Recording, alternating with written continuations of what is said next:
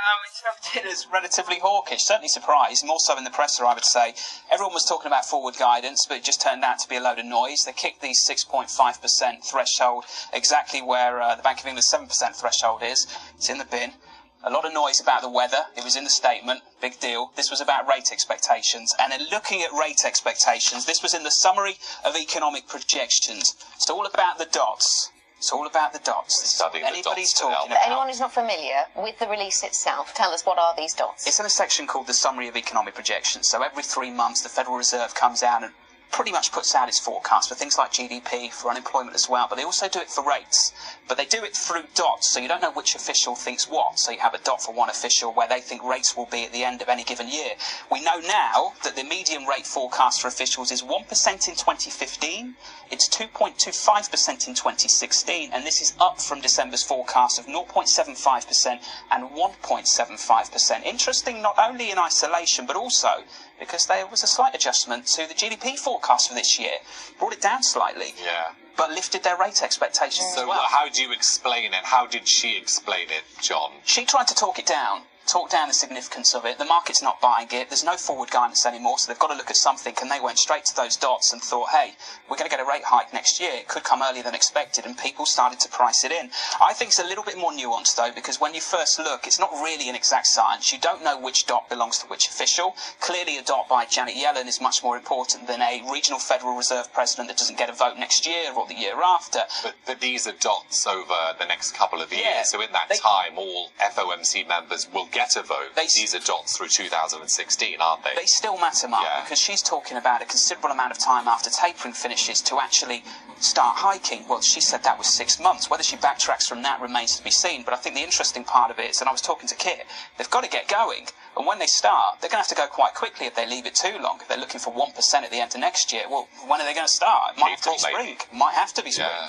Okay, lots of markets to consider. They certainly had a, a lot to digest yesterday. We saw some uh, decent reaction in a number of asset classes. Uh, John, thank you very John, much. John, thanks a lot. Next has broken earnings, have just crossed the Bloomberg. Caroline is here with the details. Have they overtaken M and S? It would appear they have. six hundred ninety-five million pounds is the full year underlying pre-tax profit. That is up twelve percent. That is more than the six hundred sixty-five million pounds that Marks and Spencers, its much older rival, had in its last financial year. So the thirty-two-year-old has beaten the one hundred thirty-year-old. We have now got more profit at Next, and investors have been betting on this for ages because they've driven the market capitalisation, the valuation of Next, above Marks and Spencers. They've certainly been driving the share prices higher. They've been up fivefold in five years. Now Next returns that belief from the investors and says, yep, we're also more profitable. Sales, nowhere near Marks and Spencers yet. Full year sales are about, we're expecting about three point seven billion pounds. M and S sells about ten billion per year, but still they're far more profitable. That is why dividends are coming the shareholders' way, dividend being increased by about a quarter. That is why earnings per share keep driving up. And it's all about their online presence. They really have nailed it in terms of online because they already had a catalogue business. They were the biggest U K home shopping business already. They knew how to get your orders to your home.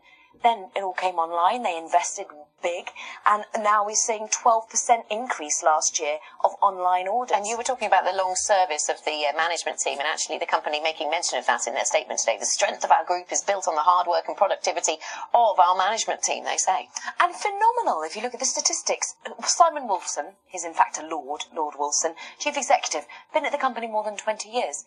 But not just him, the finance director's been there for more than twenty years, the product director has been there for more than twenty years, the sales and marketing director as well. This is experience on a plate. It brings you consistency in management, it brings you consistency, though, in what they provide to the buyer, because they didn't slash their prices. At Christmas, I was there on the freezing cold pavement, showing you how M and S had slashed its prices by up to thirty percent, Debenhams had done the same. Next actually said, nah, we're waiting. And shoppers aren't deterred. They weren't seeking out lower prices. They were still staying loyal to the Next brand. They were, and they went there in their droves throughout Christmas and helped with profits. But also then they knew that they weren't going to find the jumper that they'd just purchased cheaper the very next day. In fact, you had to wait to Boxing Day was when you got your promotions. But interesting that they're now they're scaling up. They're not going to just give you clothes, they're getting better quality, we understand, but also they're going to homeware. They might become more like department stores. That seems to be the way in which Next is developing. They want bigger and bigger flagship stores, no longer the smaller stores. We heard that from Zara yesterday as well. They want bigger flagship stores. It seems to all be about size, and already they have five hundred shops in the U K and Ireland. It sounds a bit like a puff piece this morning, but there isn't but it, much well, it's to reflected say in the shares as well. I mean, yeah. keep puffing. Yeah, because and they're up five, five-fold and five. And it's not often you see a statement from, a chairman's statement, particularly around retail over the last twelve months, that starts with, the year to January twenty fourteen was a great year. Yeah. I mean, it doesn't happen very often, does it? Exactly. Thank you very much. Does, does yeah. life begin at thirty-two? I'm not, I don't Ask her when she gets there. Oh, that's so rude. I believe that you was, that was put to the world, not to the world.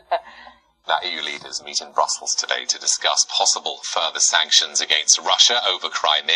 Ryan Chilcote is in Brussels with that story. Good morning, Ryan.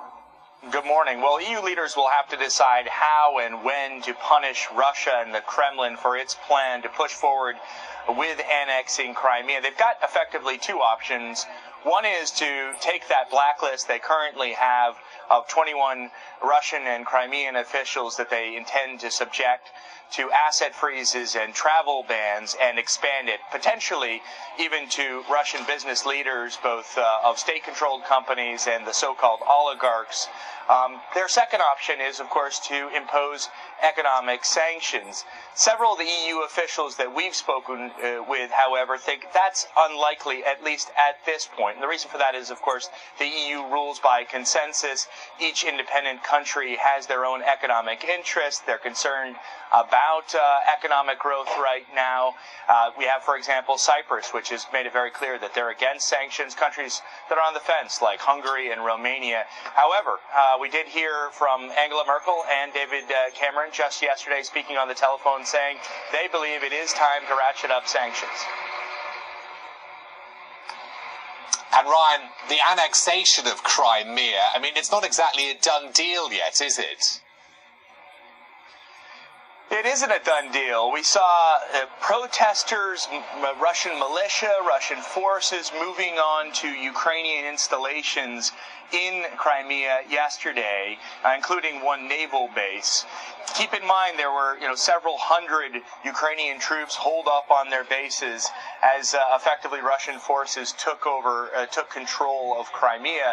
They've now woken up in a, in a region that's calling itself independent and about to be annexed by Russia. So Ukraine wants to get them out, but, uh, you know, just two nights ago we had violence uh, as some of the Ukrainian servicemen refused to leave their bases. Generally, though, Ukraine would like to move them to the east of the country because they're not concerned uh, that it's over just yet. I was talking to the Ukrainian Prime Minister uh, late last night, caught up with him here in Brussels, and he said they think that what uh, they saw in Crimea could be repeated elsewhere. Have a listen. It's crystal clear for us that um, Russian authorities will try to move further and to escalate the situation in southern and eastern Ukraine, but we still maintain control and we still preserve this fragile stability in these regions. Mark, Anna, keep in mind, this is a two-day summit, and next week, on the sidelines of another big summit in The Hague, the G seven gathers. Yes, I did say the G seven because Russia hasn't been invited, and that would be, of course, yet another opportunity for the G seven countries, at least, to escalate the sanctions and try and ratchet up the pressure on the Kremlin.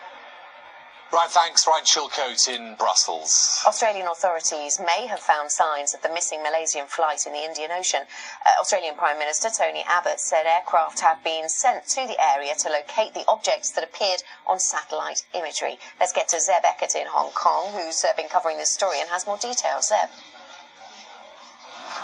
That's right, and this would be the first uh, sighting of any possible object in connection with the missing Malaysian Airlines aircraft uh, in the southern search region. This is the southern Indian Ocean we're talking about, and the area identified by the Australian Prime Minister today is two thousand five hundred kilometers away from Perth. This is a very remote area at very deep depths with very rough seas, Even so, we have aircraft on the way, as well as uh, ships headed to that direction, representing the U S, Australia, and, of course, New Zealand, trying to figure out whether these two objects, which have been picked up by satellites, may, in fact, be linked to that aircraft. Now, the Maritime Agency in Australia today holding a press conference saying one of the objects appears to be about twenty-four meters in size. Uh, just to give you perspective, a Boeing triple seven, that's what this uh, Malaysian Airlines aircraft was. Its wingspan is about sixty meters. Now, uh, it's anyone's guess whether this could pan out to be something. The Prime Minister earlier